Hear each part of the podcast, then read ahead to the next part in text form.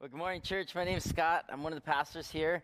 You just heard a bunch of different ways to get involved in this season. And again, there's lots of different ways from volunteering Christmas Eve to being part of the Giving Tree, the Urban Impact Partnership. Evelyn Tay, who is one of our volunteers and the lead volunteer on this partnership, she's in the back of the room. Evelyn, wave to all the people. Yep. So the, you see a woman who serves in multitude of capacities because she volunteers here on the, on the slides once a month. But if you have any questions about urban impact, ask Evelyn. And this is a chance to use business as mission to be able to mentor the next wave of, of under-resourced entrepreneurs in our city. Again, we don't have to do all the things, but all of us can do something to be a blessing. And my hope today is that as we begin our Advent series. Advent uh, comes from the Latin word adventus, to wait expectantly as if for the Lord. Over the coming month, over the coming next four Sundays, we're going to be looking at the family tree of Jesus and considering what it means to enter into God's story. And my hope would be twofold is that you hear something that's really good news for you, that you get a piece of good news where God touches your own life, a relationship that needs hope uh, uh, something at work, something at school, something where you need a breakthrough, even. And then, secondly, that God would encourage the experience you have to be a blessing to others because we never exist just for ourselves. This story of God's people that brought us Jesus Christ, which is uh, written down in Matthew 1, will be a story of relationship a story of transformation, a story of breakthrough where each life matters and have belonging in order to be a blessing to others. From Abraham to David to Christ. So uh, let's dive in. Let me pray, and uh, we will hear from the Lord. So, Jesus, thank you so much for a chance to open your scriptures. And, Lord, as we consider the family tree, Lord, help us find our place in your family. Help us hear in these old stories of unlikely, messy characters and really hard situations. God, help us find our own situation revealed, our own hope revealed, uh, held together by your love and your hope and your goodness and your mercy. Lord, teach us again from the old stories of Scripture how you want to become new in our lives in order that we would be a blessing to others. And God, we, we, uh, we pray a special blessing for those that come here this morning, either online or in this room, that are feeling like they're just barely hanging on, that there is a great despair they're carrying, or a health prognosis, or a relationship that's in disrepair, or just generally feeling a little hopeless. God, would you speak to them today from your great hope? We love you, Lord. And all God's people said, Amen. Amen. The family tree of Jesus, our family tree. And then today in particular, the story of Tamar. The story of Tamar. Our, message today, this first Sunday of Advent, is called Divine Mercy from Forsaken and Forgotten to Forgiving and Fruitful. I'll be preaching out of Genesis 38, also beginning the series out of Matthew 1 to look at the family tree of Jesus and breaking and broken characters, particularly through Genesis, and then the kind of breakthrough story of Jesus Christ. And again, the big hope would be twofold today that you experience some sort of good news, some sort of breakthrough in your own life as you kind of head into the month ahead, and that that breakthrough would enable you to be a blessing in the lives of others. This story, our family tree, uh, from Matthew 1, and I'll be reading here from a little bit, but we actually have it here. Uh, this is the entire Matthew 1 genealogy. This is the genealogy of Jesus the Messiah. I'm going to unpack a little bit of what genealogy means, but it's the family tree. And over the next four weeks of Advent, we're going to be talking about the incarnation, what it means that Jesus came from heaven to be born in Bethlehem as God's good news. And these stories that we'll be going through, I mean, there's some crazy stories in the line of Jesus. Like, I don't know, for you, some of you, this feels a little bit fresh coming through maybe the Thanksgiving holidays, like the nuts of the family tree. It's like, oh, yeah, no, no, I know, I know that. It's me. Or it's, you know, old Uncle, Uncle Eddie that, you know, peed on the electric fence in Montana and we're still telling that story or, you know. But most of the time when we tell the stories of the hard things in our family tree, they're not often laughable matters. They're stories of betrayal. They're stories of brokenness there's layers of family secrecy that as you get older, you learn more of the layers of the story. There's those things in our family stories that make you say, huh, that's probably not how they would have planned it. It's the same with the story of Jesus' family, his earthly family. Had these really unlikely characters, these really broken situations, which as we unpack, we'll have a surprising good news element for us today.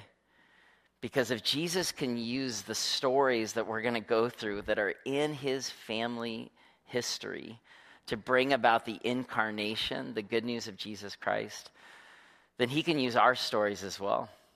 He can use our brokenness, our struggling relationships, our hopelessness, our hurts. He can use it all for his glory. He really can in the family tree of Jesus Christ, there are five women mentioned if you include Mary, the mother of Jesus.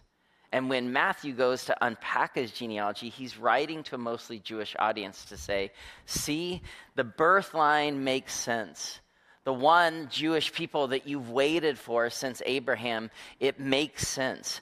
But then there's these five unlikely women in the story of Jesus. Four of them we'll unpack over the next four weeks Tamar, uh, Rahab, Bathsheba, and Ruth. Three of the four are prostitutes or were known by prostitution. Four of the five were outsiders to the family of Israel. They were non Jewish people.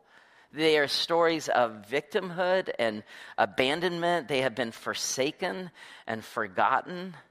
They are people that had every reason to play the victim card or live into the situation being trapped by what the world said they could or couldn't do these stories from 2,500 years ago, and yet somehow God creates this most unlikely stories through these brave, incredible women of the family story. So today we're going to be looking at this divine mercy, this family tree, and it'll be kind of a kickoff to the next four weeks of Advent as we look at just the surprising family story of Jesus and how we are invited into the story. And again, my hope for us is twofold that something happens for you as you hear God's word preached that feels like a breakthrough, and that that is good news into a relationship in disrepair to your children or a parent or somewhere where you can be a blessing to others. And so our big idea today, simply this, is God writes unlikely stories for uncommon hope in unworthy people in order that Christ's life would be the star of the story. Where do you need Christ's breakthrough this morning? Like, this is going to get real personal here in a moment. Let's begin here and send your bulletin, those of you that are here with us online. It's our first point of our outline. We're going to begin with the family tree from Matthew 1. This is the basis of our next four weeks of our sermon series, our family tree. Let me read from you Matthew 1, verses 1 through 3. This is the genealogy, which means the family tree of Jesus the Messiah, the son of David, the son of Abraham. Abraham was the father of Isaac, Isaac the father of Jacob, Jacob the father of Judah and his brothers, Judah the father of Perez and Zerah, whose mother was Tamar, twin boys born to an unlikely woman, Tamar, the first woman in the family story. What Matthew says here is this is the beginning. This is the genealogy in the genealogy, in modern days, we have 23andMe, where you can, you know, kind of pay your fee and kind of find out, like, what is my exact family history? And I know that I'm not alone. The 23andMe has revealed some surprising elements in our family story. We're going to get to that in a moment. Matthew gets going here, writing to a mostly Jewish audience. He says, This is the genealogy. And the actual Greek that he uses, this is the Biblos Genesis, which means he's saying this is the genesis of the story. This is the very beginning. Jesus, who was a man born to Mary, the Messiah, who was more than a man, anointed Christ, God incarnate, the son of David, the son of Abraham. Now, David comes 14 generations after Abraham. So, from the beginning, Matthew's saying this is a little bit different genealogy. He doesn't start with Adam, he starts with Abraham. But here in Matthew 1, he says, the son of David, the son of Abraham. Because those to a Jewish audience would be names that hold incredible meaning. David, the Jewish people believed, was the forever king. And so that Matthew's like, from the beginning, you need to know that Jesus is part of a kingly line. But he's the son of Abraham. Abraham, the father of many nations, who had blessed everyone.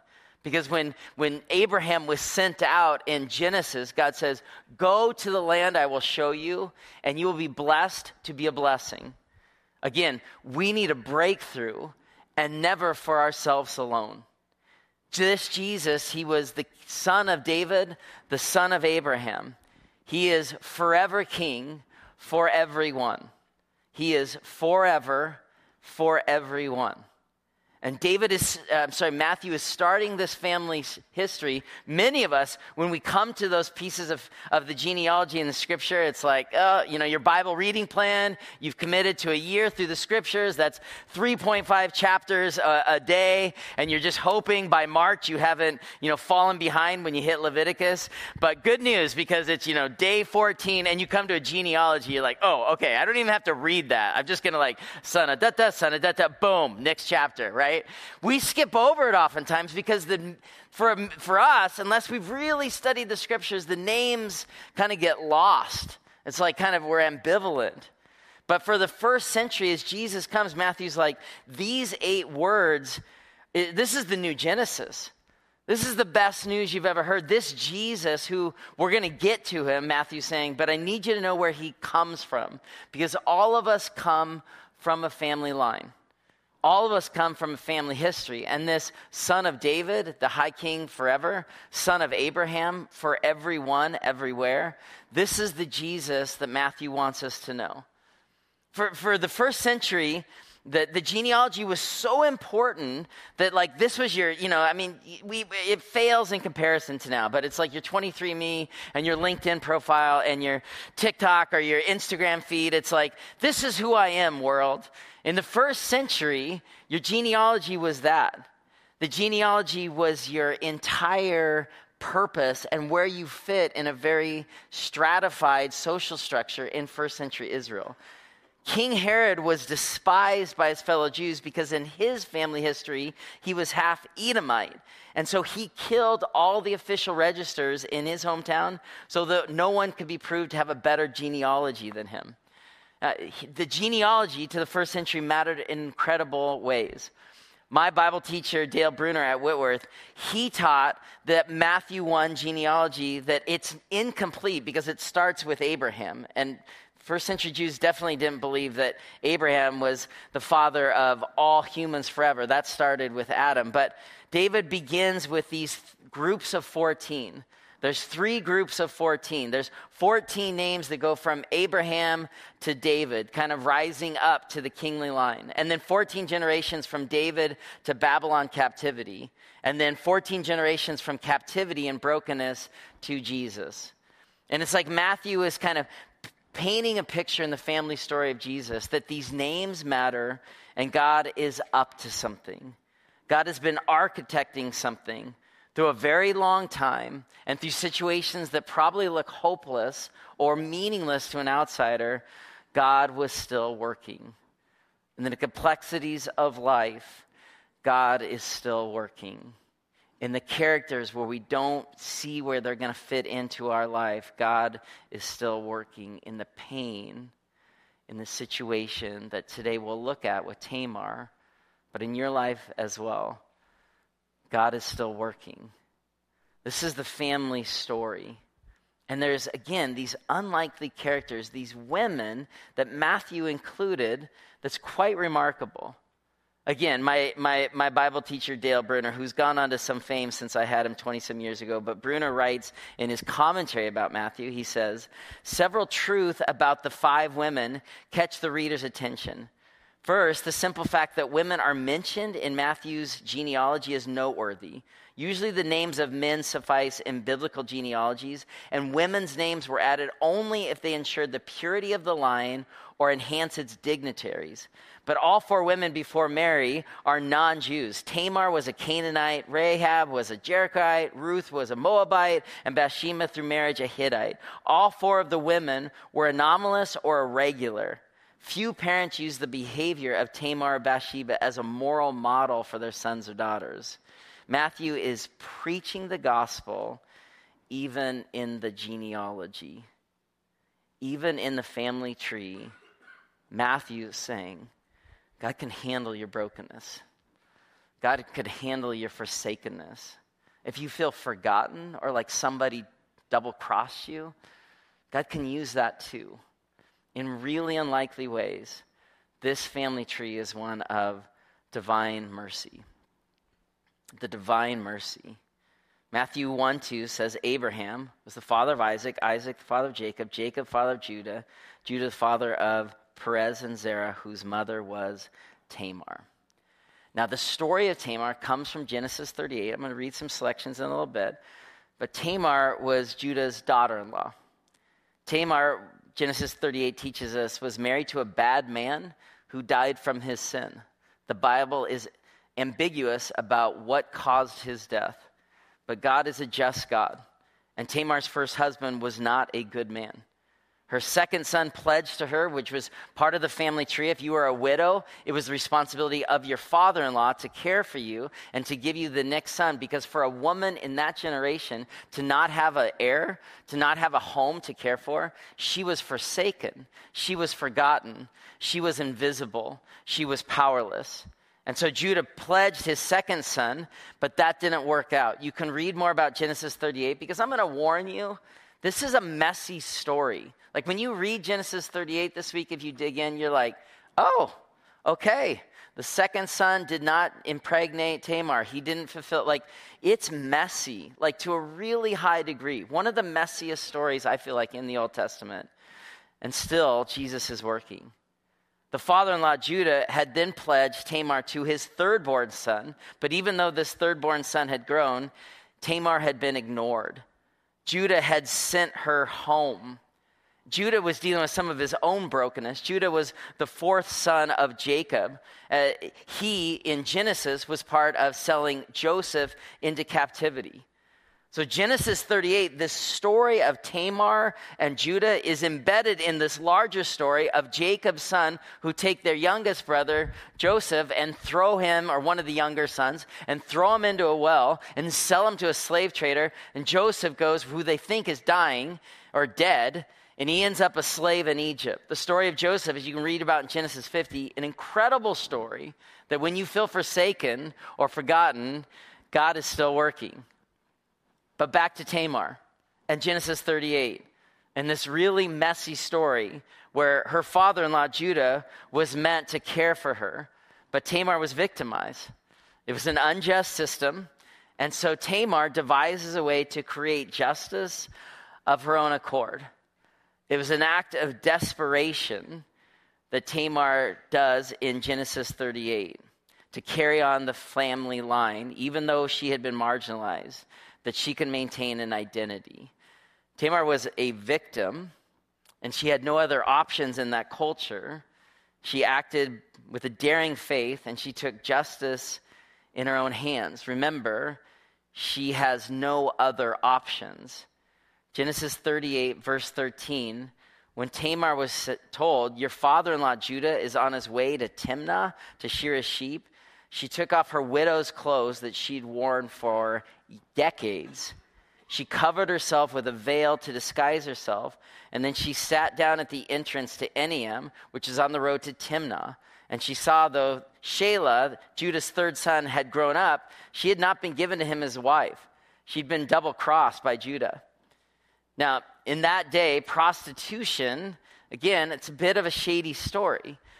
But it was normal in these days, especially 2,500 years ago, in conjunction with harvesting and shearing seasons, something about a ritual Judah heads to Timnah, which is located in southern Israel, and Tamar veils herself.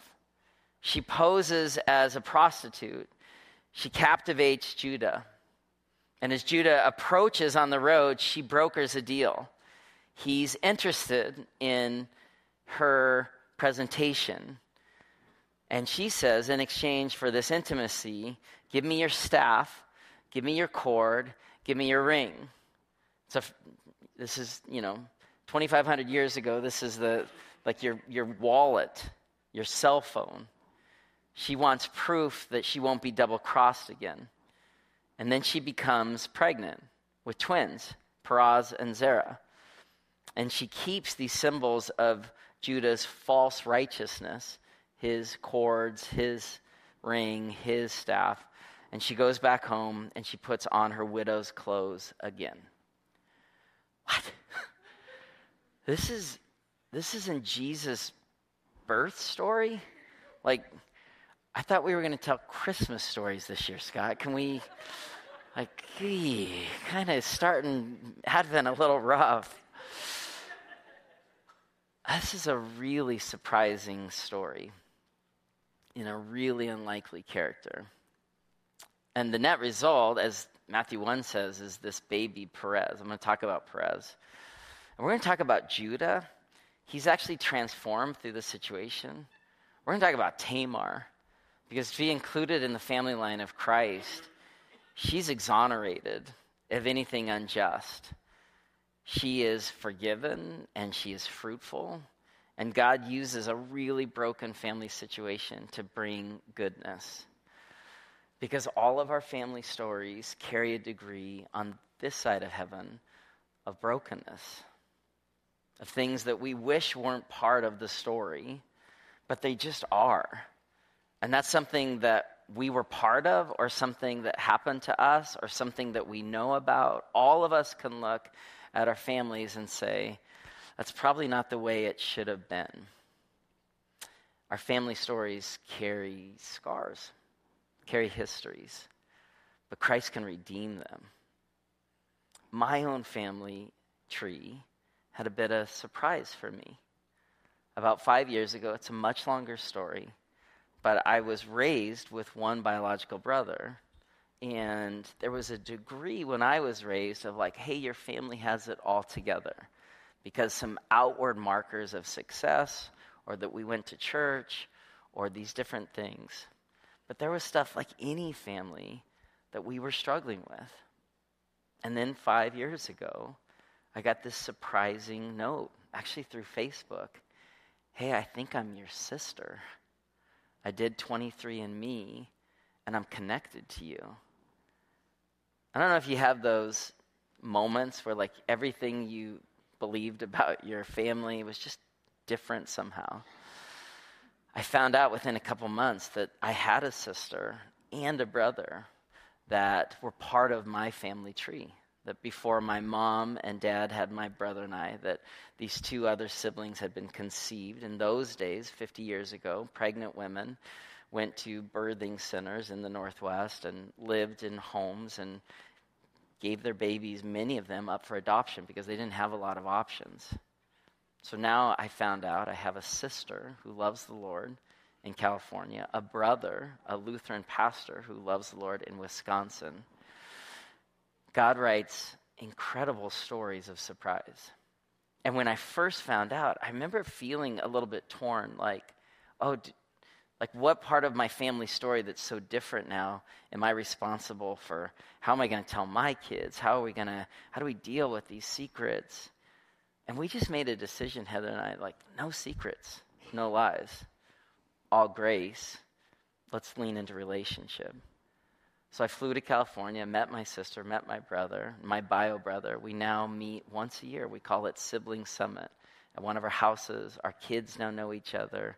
It, my kids got an extra uncle, an extra aunt, leaning into the surprise of the family tree. And God has worked amazing healing through these new relationships.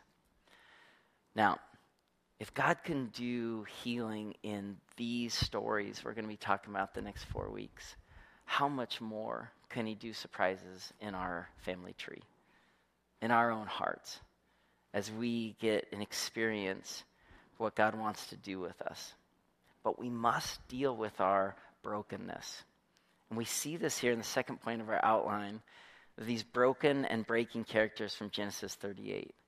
The story of Genesis 38, the first woman in the line of Christ, this, this woman Tamar, her father in law Judah, how is he going to deal with finding out about his daughter in law's pregnancy?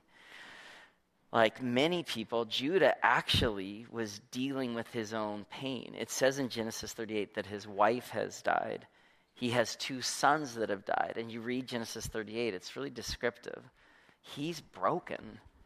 And then he turns to Tamar, who he thinks is an innocent relationship. How interesting is it that we turn to medicating our pain instead of turning to God? In this case, Judah, the father in law, turned unknowingly to a daughter in law, but he should have just dealt with his own brokenness. In Genesis 37, it's actually Judah that's part of selling Joseph into slavery. It says in Genesis 37, uh, 26, verse 26, Judah said to his brothers, right before this Judah and Tamar story, What will we gain if we just kill Joseph and cover his blood? Come, let's sell him to the Ishmaelites and not lay our hands on him. After all, he's our brother, he's our flesh and blood. It's Judah's idea to sell Joseph in Genesis 37 to a slave. And then in Genesis 38, he is involved with this really broken relationship or, or situation with Tamar. Now, when Judah finds out that Tamar's pregnant, he does what so many of us do when faced with our sin he tries to cover it up. Look at Genesis 38, verse 20. Meanwhile, Judah sent the young goat promised uh, to, to Tamar by a friend. He doesn't even go himself in order to get his pledge back his staff, his ring, his cords. He wants to cover up the, the situation, but he didn't find her there. He asked the men who live there, Hey, where's that woman, that shrine prostitute who was beside the road? And then the people said, There hasn't been anyone like that here. There wasn't a shrine prostitute. And you can almost imagine Judah like, Oh no, what have I done? So the friend goes back to Judah, says, I didn't find her. And besides, the men who live there said, There hasn't been anyone like that here. And then Judah said, Let her keep what she has, or we will become a laughing stock. After all, I did send her this young goat, but you didn't find her. He's like, Let's just cover this up. Let's certainly not try to find the woman. Let's not try to find my staff and my ring and my cords. And then he hears later on in verse 24 that your daughter in law Tamar is guilty of prostitution and she's pregnant. And then Genesis 38 says this incredible thing in verse 24. Judah says, Bring her out and have her burned to death. In the face of Tamar's supposed sin and failure, he moves quickly to judgment. He moves quickly to, to judging her. Like, why do we do that? Keep in mind, again, Judah is he's he's mourning the loss of his wife, he's mourning the loss of his kids, he's now committed this heinous act. He's aware, and his friend is aware that something's really awful going on. And, and then we find out about someone else's sin, he's like, How about them? Let, let's deal publicly with their sin and ignore my own. And I think there's this thing in, in, in, our stories, friends, that is an invitation for divine mercy. Because if we're going to really enter into the family line of Jesus, it's not about judging others, it's about revealing places of brokenness in our own lives. And to say, God, I, I failed, or I failed to live up to your standard, and I want you to heal me. And the divine mercy of Jesus is available to anyone that wants to move from that position of judging others to laying their own brokenness before the Lord, saying, God, will you help change me? This is the divine mercy, but you've got to take off the veneer of the, hey, I've got it all together. Move beyond the judging others and bring your own life before the Lord. This is what this church has sought to exemplify for over 100 years in the city. That's, let's get real here, shall we? Can we just stop judging for a moment and just invite the divine mercy of Christ into my story? When Heather and I started at Bethany in 2003, pregnant with our now college freshman, uh, Pastor Richard would quote Pastor John, his predecessor for 35 years, who talked about the congregation as the army of the anonymous and said the work of the church was like tangling our heartstrings together. It was a work of being vulnerable with each other and caring for one another. And I still remember 2003. I still remember the Little Brick Church by Green Lake. I still remember looking for a church in Seattle where you know we could just like grow our faith and raise our daughter in. It. And I still remember Pastor Richard's words about removing the veneer that many of us in the Christian world wrap around our lives to pretend that we have it all together. And the invitation that he uh, he offered us 19 years ago was, let's just be real here together, shall we? So the gospel is simply this that while we were still sinners, Christ died for us. And that's what I want us to end here. That Romans 5 8, this is the breakthrough of the Jesus story. I'm going to touch on this briefly, and we're going to get back to this next week, and the week after that, and the week after that. Romans 5 8, God showed his love for us, and that while we were still sinners, Christ died for us. This family tree has so much good news for us in our lives if we can experience that breakthrough of moving from judging to vulnerability and existing to be a blessing in the lives of others by saying, God, can you transform this situation for me? Judah and Tamar become perfect case studies of moving from broken to breakthrough. Because what's absolutely incredible in this story is that Tamar says, Oh, you want to judge me, Judah? Can you ask before he kills me? She sends a messenger. Can you ask Judah whose staff and ring and cords I have? And they send the messenger, and then Judah is like, Oh my gosh, the woman who I've been looking for or not looking for is the same woman who I'm, conv- I'm trying to convict of you know, the high treason of infidelity. It's me that needs the mercy of Christ. It's me that needs the forgiveness of God. This is uh, verse 26 of Genesis 38. Judah recognized the items that she sends back. And then he says, She's more righteous than I, since I didn't give her to my thirdborn son, Shelah. And then it says, He didn't sleep with her again. Now, again, Judah's transformation. Genesis 37. I'm going to sell my brother to slave traders. Genesis 38. I'm not going to deal with my, with my sadness of being a widow and, and losing my son, so I'm going to turn towards a woman on the side of the road. And then when I find out she's pregnant, I want her killed. But Judah changes through Tamar's story. Judah sees his own brokenness and he invites God to transform it. It says in Genesis 44, later in the story of Joseph. I mean, I'm covering big swaths of history here, but I think this transformation is so incredible that now, when Jacob's sons go down to Egypt to feed their family, and Joseph is there and deals with them, it's Judah that offers his own life in exchange for one of his brothers. Genesis 44, verse 33, Judah says, Hey, Hey, king, who he doesn't even know is his brother yet, let your servant remain here as a slave in place of the boy Benjamin, and let the boy Benjamin return with the brothers. How can I go back to my father Jacob if the boy is not with me? No, do not let me see the misery that would come on my father. So he goes from selling his brother to committing this heinous act with Tamar to recognizing through Tamar's bravery his own brokenness. To Genesis 44, he says, Let me be the one to sacrifice my life to protect my family. It's an incredible story of transformation, it's an incredible story of change, all exemplified by this incredible woman, Tamar, who, for her pain, is, is forgiven and granted into the story. She has two boys, Zerah and Perez. And Perez means, My God has broken through. You ever wonder why Raul Perez has so much of the Holy Spirit in? Because Perez means, My God has broken through in Hebrew. That's a really neat story. There's a first baby, a cord gets tied on its hand, goes back into the mother. I mean, Genesis 38 is full of surprises. But here's what I want you to know this is a God of breakthrough. Perez, in the family line of Christ, whose mother was Tamar, whose father was Judah, yuck. God did a breakthrough. God did a new thing. God brought new hope. God invited really unlikely characters so that people would experience the goodness of the divine mercy.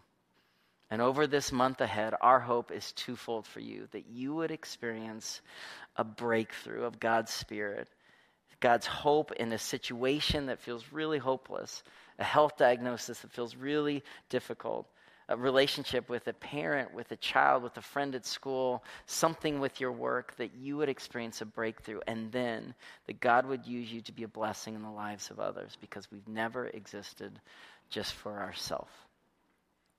We never exist just for ourselves. When I was a high school student at Capital High School in Olympia, Washington in the 1990s, I needed actually a breakthrough. I was raised in the church, but I hadn't yet encountered the Holy Spirit. I just knew the rules of Christianity, none of the relationship, and it wasn't enough. And I became painfully aware that I wasn't the kind of person that was going to make an impact in the world. And it grieved me because I was kind of a kind of a heavy 16, 17 year old. Like I worried about these really existential things. And it was a ministry leader, a young life leader, that challenged me Go and be a blessing in that school. I can't, I said. They've already judged me. I, I, ran for freshman class president and I lost because I wore a turtleneck and some girl thought I was an idiot. I mean, this is like life as a 15 year old. And they hate me. And he said, No, go one person at a time, one day at a time, and look one person in the eyes and say hello and learn their name. Be a person that matters in that school. And he was teaching me how to be a minister and teaching me how to be human, to come out of my own shell and experience the lives of other people and help create belonging. And so I would go into the school, and every single day it felt stupid. I would meet one person, I would look them in the eye. I went to camp that summer, and though I felt like a really unlikely character in the story of God, I responded to an invitation to be in God's family. And I said, Lord, I want to follow you the rest of my life. I don't know if I'm ever going to play sports again. I'd cut my finger off cleaning a salmon. I don't know where I'm going to go. Yeah, long story, I know. I'm like, I need a breakthrough, God. And the Holy Spirit descended and opened me up. And I said, Yes. And my life was never the same. That whole senior year, I'd committed to continuing to try to be a blessing in the lives of others. I had experienced a breakthrough, but we never exist just for ourselves. It felt pretty pointless, actually, but I just, hey, you know, just be kind. One person a day, learn one name a day. And it was the final day at the, it was graduation ceremony, actually, at St. Martin's College. It was all over heading off to college, saying goodbye to a few friends. We'd done the tassels, we had thrown the hats, we had the garb on, and through the crowd, hey, Scott, this young guy, he's like, hey, hey, I wanted to say goodbye before you left. He was going to be a senior. He said, I needed to say thank you to you. For what? I asked. He said, You pointed me to the light of Christ. You never talked about it to me, but you showed me that I mattered. I saw how you met others. I saw what God did in your life. And just this year, I gave my own life to Jesus Christ. I wanted to say thank you. We experience a breakthrough, and it's never for our lives alone. So, as we move into a time of worship now, I want to call the band back. In just a moment, our prayer ministers will join us on the sides. I just I want you to be really mindful as we worship here in these last couple of songs and prayerful. God, what is a breakthrough that I long for this season? That you would name it and that you would pray about it. Again, it's a relationship. It's something with your family. It's something with your work. It's something with your heart. It's something with your faith. It's something where you need the supernatural power of God to break through a situation that can feel kind of dark and kind of hopeless. And that God would speak to every one of us in this room and people online as well in these breakthrough moments, that we'd be praying with specifics about what we want God to do in our life. And then, for those that are ready, able, willing, that you would pray, God, who do you want me to be a blessing for in the month ahead? As somebody that lives next door to me, somebody that lives in my house, somebody at school. God, I want to experience a breakthrough. Can you help use me as a light to others? We're going to pray about that. We're going to sing about that. We're going to be invited to respond to that. Will you pray with me now? Jesus, thank you so much for this moment to consider your breakthrough this really incredible story of Tamar, a really, frankly, difficult story. But God, thank you that you recorded the yucky stuff too.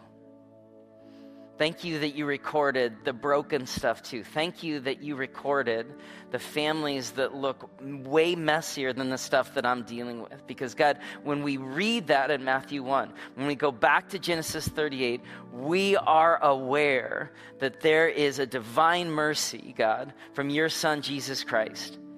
That his birth in this world changes our lives and so, God, as we sing, as we as we pray to you now, will you will you meet us in the interior spaces of our hearts as we name the breakthrough that we're longing for, that Perez moment, that that good news breaking through the heart.